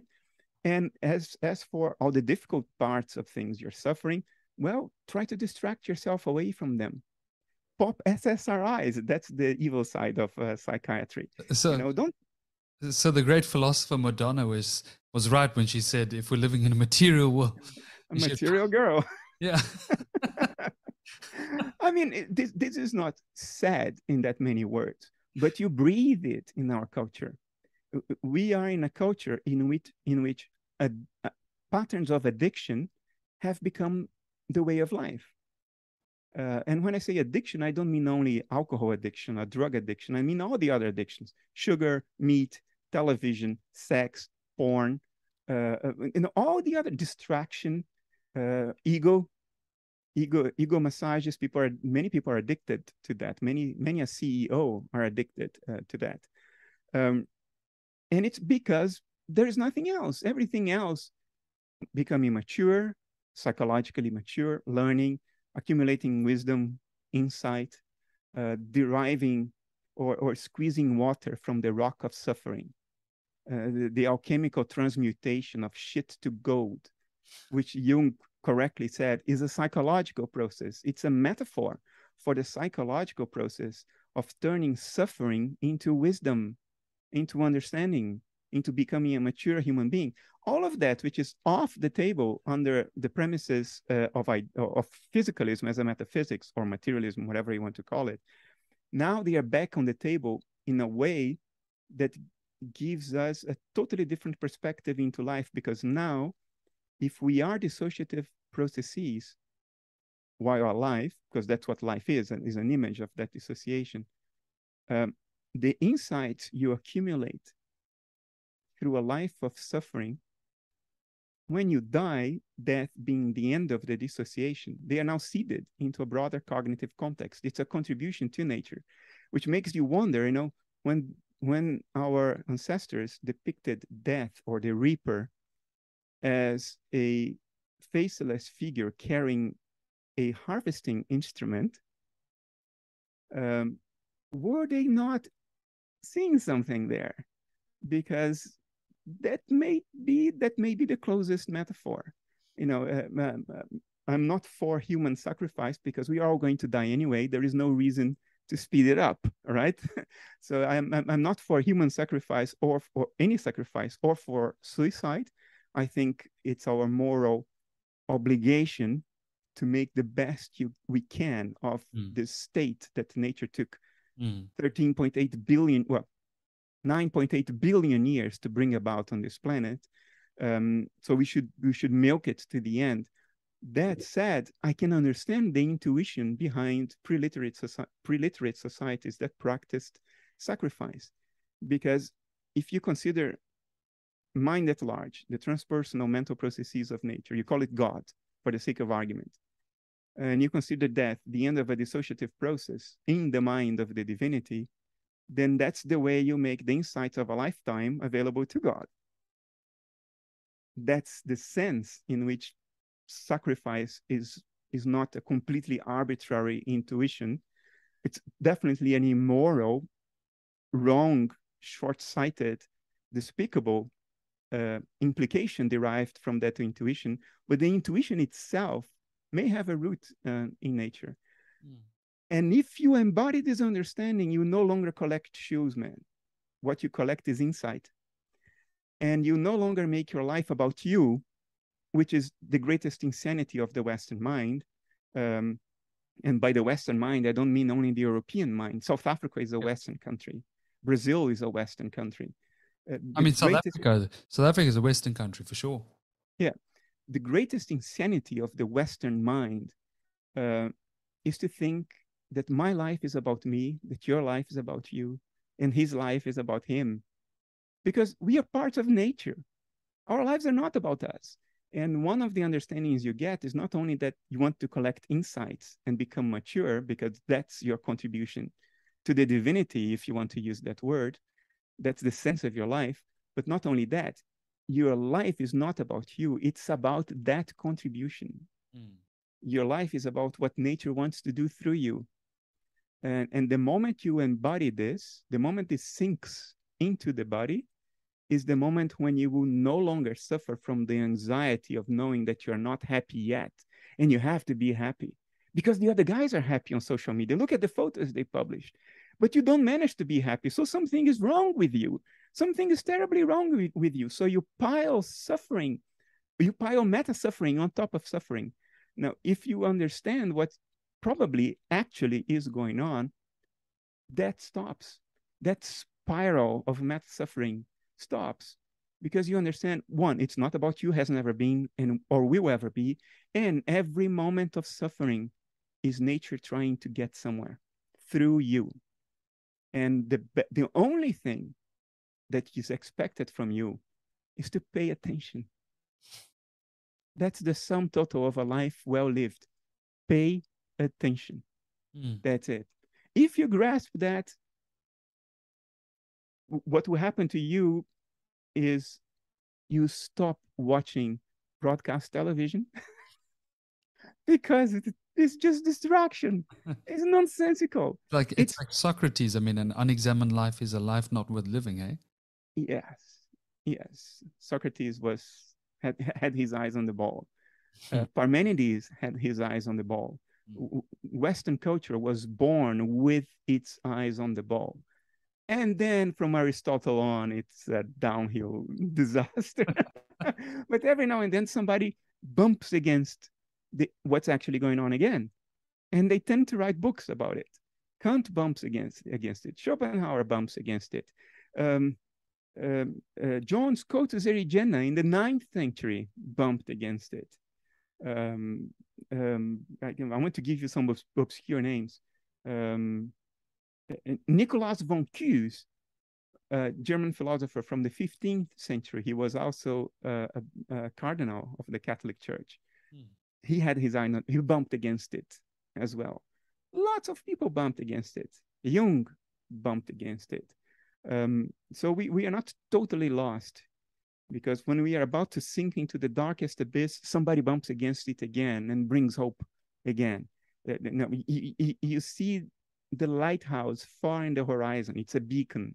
You're not there. You're in the middle of the storm. You're about to drown, but you see the lighthouse. You see, it's not completely hopeless yet. So yeah, let's see how this will unfold. Bernardo, while you bump against it as well, um, with the, uh, standing on the shoulders of those giants, do, what do you think, and who do you think have provided with you have provided you, sorry, with some of the most coherent logical counter arguments to your view of consciousness? The best argument it doesn't mean that it's a good argument. It's it's the less bad argument, the least bad argument uh, is a common one. Uh, if I have to attribute it to one person, I will attribute it to Hedda Hassel Mørch, a philosopher from Norway who is at um, University of New York now, I think. Mm-hmm. Um, and she said that uh, while we are going down the staircase of a building in Shanghai, um, we were both going to a dinner, and uh, and she said, "Well, the reason to not buy fully into your idealism is that uh, obviously we are uh, um, compound entities. Our brain is made of cells, is made of neurons. So we are not unitary entities. So consciousness cannot be unitary. She's a panpsychist. So you can see where this is coming from.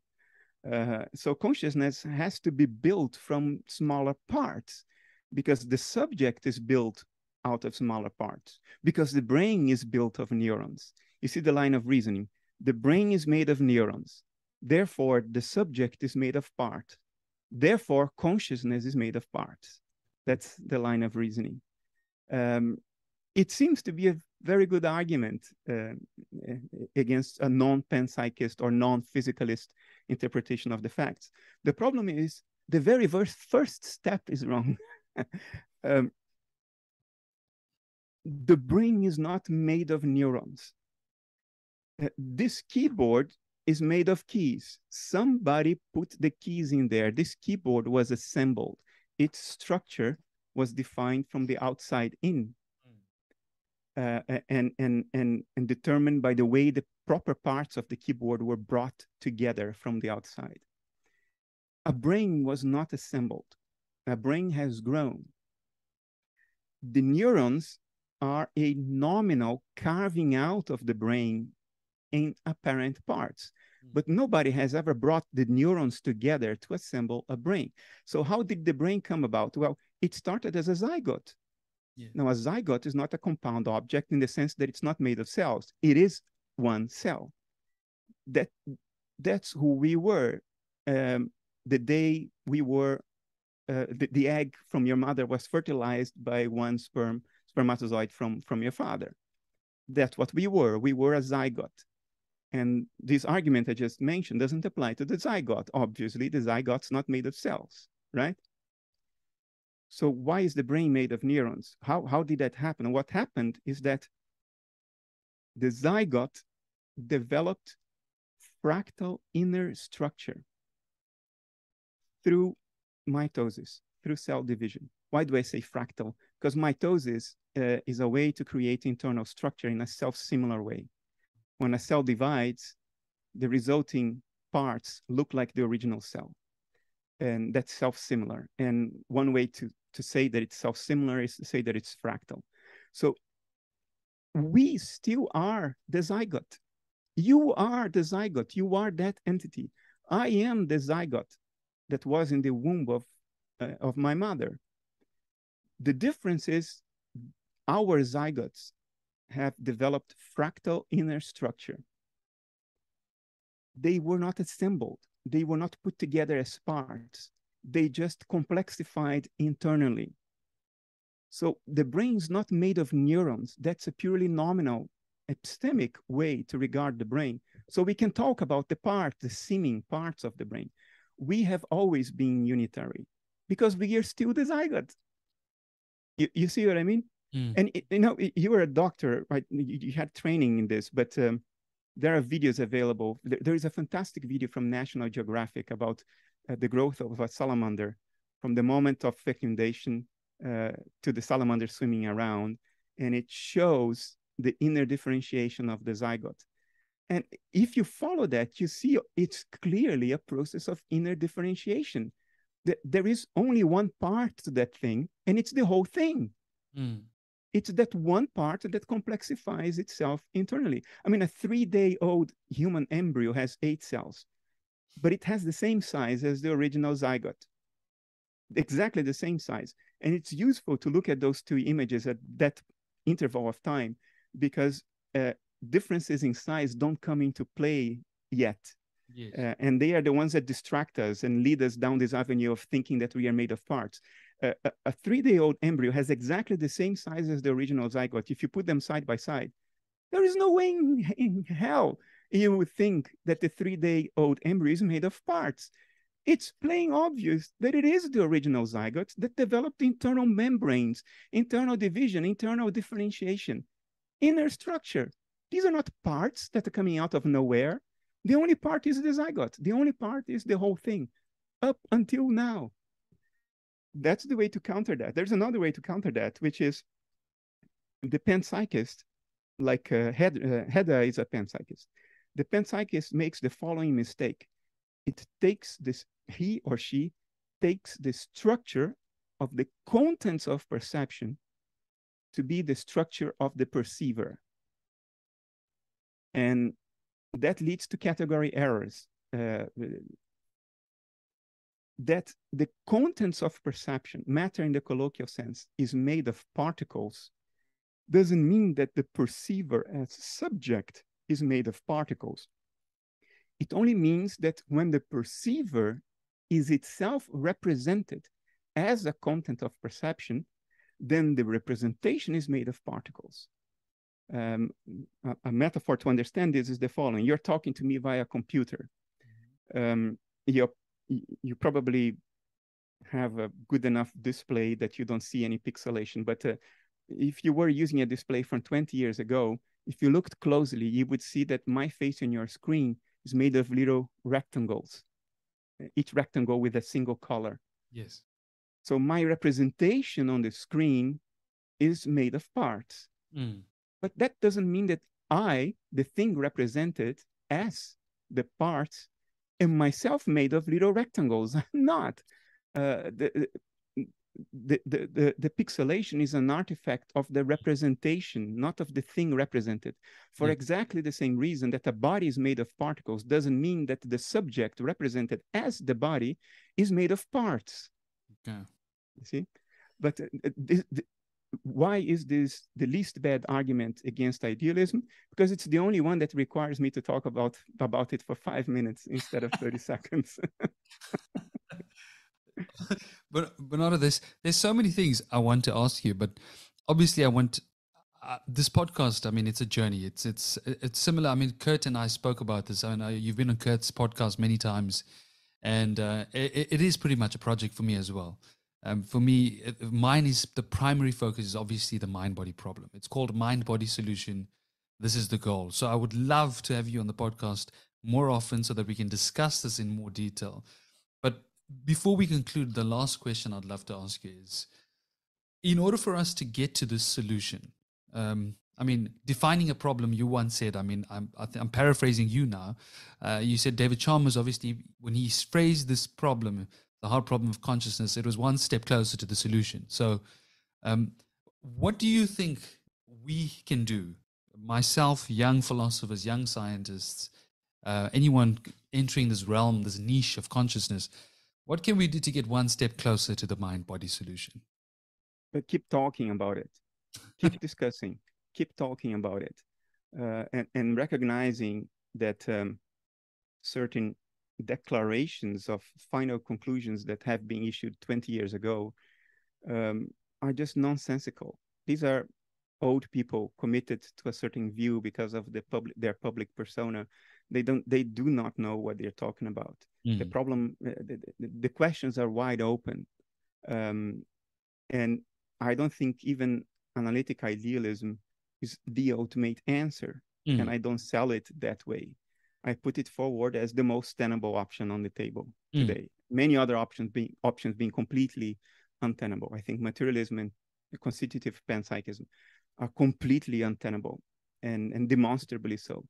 Um, if we talk about it, uh, we will get used to people who have looked into this, exploring the questions, as opposed to the big mouthed, big mouthed, uh, uh, uh self-appointed uh, uh, representative of scientism on television telling you that no, no, we know this stuff. No, no, yeah, we don't, and he doesn't.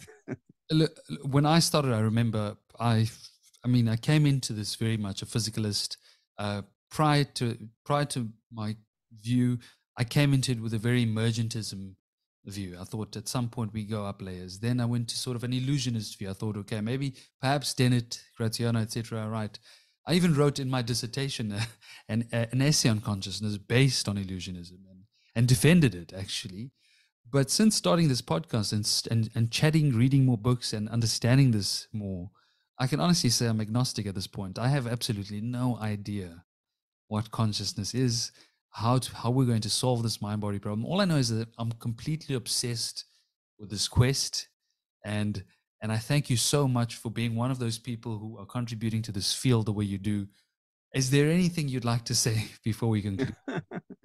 no, you, I mean you already invited me to come back. If I if I return, uh, uh, I'll be very honest with you. One of the things that uh, contributes the most to not having the most productive conversation we could have is the interviewer's respect for me in the sense that the interviewer doesn't want to offend me uh, uh, doesn't want to overtly criticize me or put forward the harder questions or confess to his skepticism or to tell me i'm full of shit.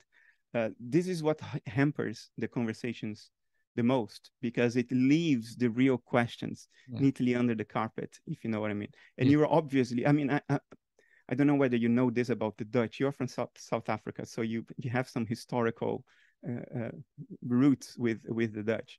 Uh, but for the Dutch, criticism is is the wheel, is the engine of of progress. Yeah.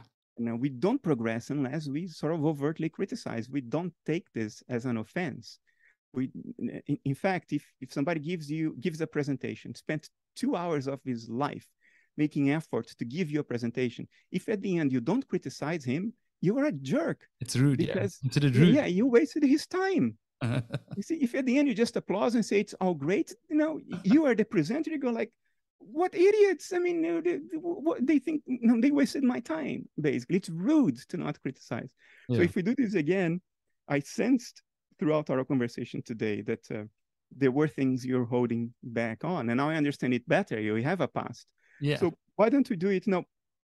Go all out. You go all out. I think. I promise you, I'm not going to be offended with you.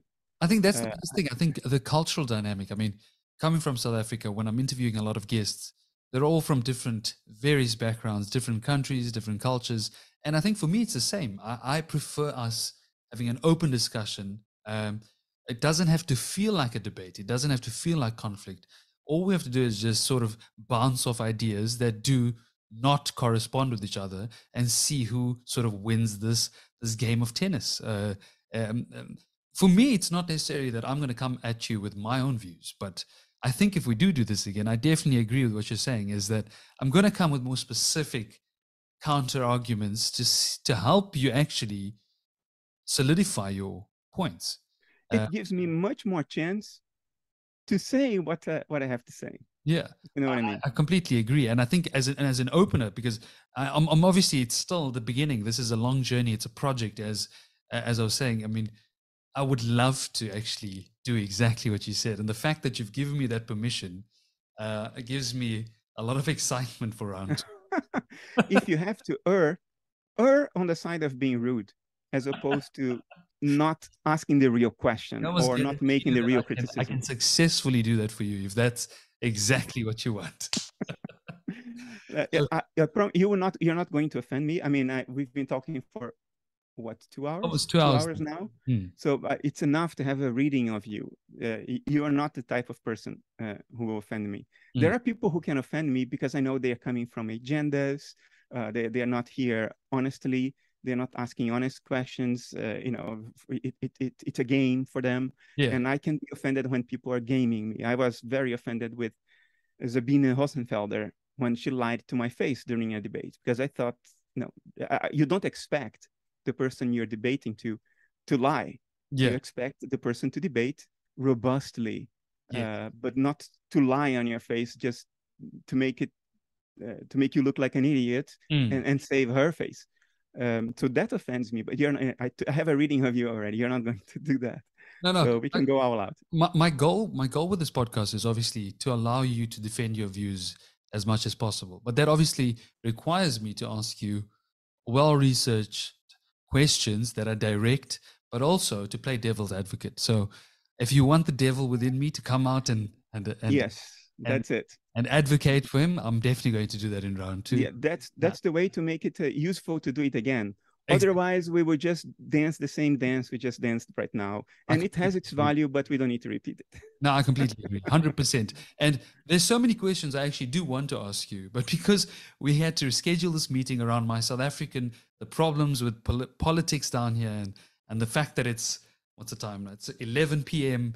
Um, it hindered me a little bit with regards to what I really wanted to delve deep in, and and I think that when it comes around to round two, I'm going to come with a set group of questions that I've thought about myself. I'm going to get the online community to tell me what they've really been wanting to know, and and I'm also going to look at it every other counter argument I could possibly find online, and and bring it at you. And I think that's what you Sure. and that's what you want. Let's do that. Yes, let's do that. Then I'll come back. Thank you so much, Bernardo. Um, any any final words? Anything from your side you want to say um, regarding the mind body problem before we leave? no, I think we we covered what we could cover today. Okay, now, thank you so much. It was an absolute pleasure, Bernardo. I can't wait for round two. I'm, and now I'm, I'm Been a actually pleasure. excited than before. I'm looking forward to that too. Uh, cheers, Bernardo. Thank you. All so right, Tevin. Have a great night, and round two is coming soon. Yeah. All right. Thanks a lot. Take care, Yeah. man. Cheers, Bernardo. Bye now.